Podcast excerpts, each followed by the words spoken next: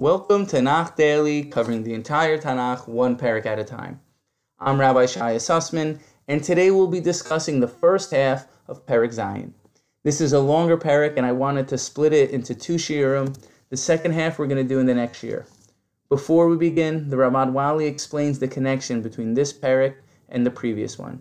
The previous perek discussed a national savior for Yisrael.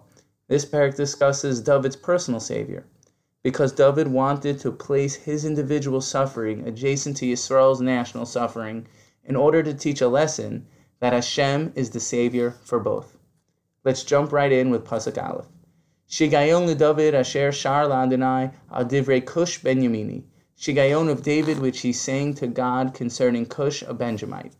For starters, let's focus on the word Shigayon, and by doing so, we'll explain the background behind this perek. There's three basic opinions as to what this is referring to. Firstly, Rashi brings in the name of Menachem, who says the word shigayon is just the name of a musical instrument that David would play.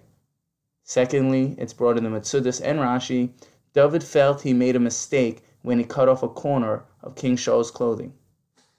The last opinion is the Gemara in Sanhedrin 95a, which explains the word shigayon comes from the word shogeg. A shogeg is an Avera someone does by accident.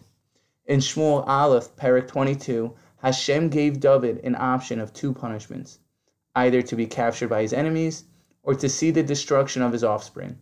David chose to be in the hands of his enemies over seeing his children die.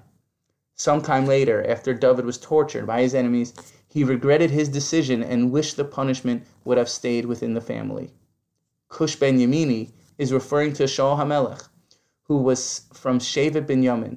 The Meforshim explain just like a Cushite is differentiated by their dark skin color and beauty, so too Shaul HaMelech was outstanding in his beautiful mitzvahs. This brings us to Pasuk Beis. Adonai Elohai Elohai Becha Chasisi Hoshieni Mikol Merodfai Hatzileni. O Lord my God, I seek refuge in you. Deliver me from all my pursuers and save me. David was saying, Hashem, I trust in you alone, and don't leave me to the hands of people. Pen ka'arye nafshi porek ve'ein matzil. Lest a lion, lest like a lion they tear me apart, rending in pieces, and no one saves me. Because if Hashem doesn't save me, Shaul HaMelech, who's compared to a lion, that's the king of the jungle, will devour me.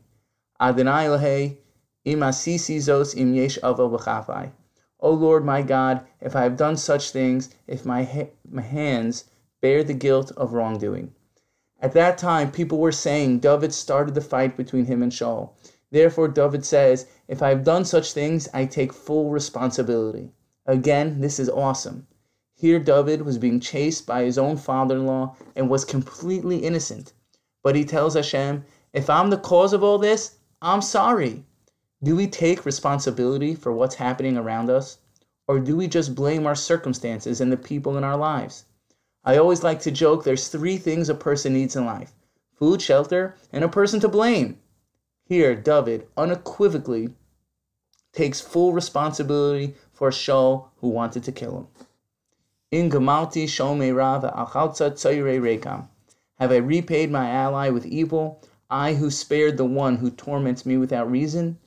David had the opportunity to kill Shaul, but didn't. Instead, David just cut off a piece of Shaul's clothing. Here David says, Did I treat Shaul the same way Shaul treated me? Yirdaf oyev nafshi v'yasek v'yirmos la'aretz chayu la'afar yashkein sela. Then let the enemy pursue and overtake me, let him trample my life to the ground, and lay my body in the dust, Selah. I'm going to stop here at the end of Pasuk Vav. In the next year, we're going to pick up where we left off, starting with Pasuk Zayin until the end of the perek. Thank you for listening, and have a wonderful day.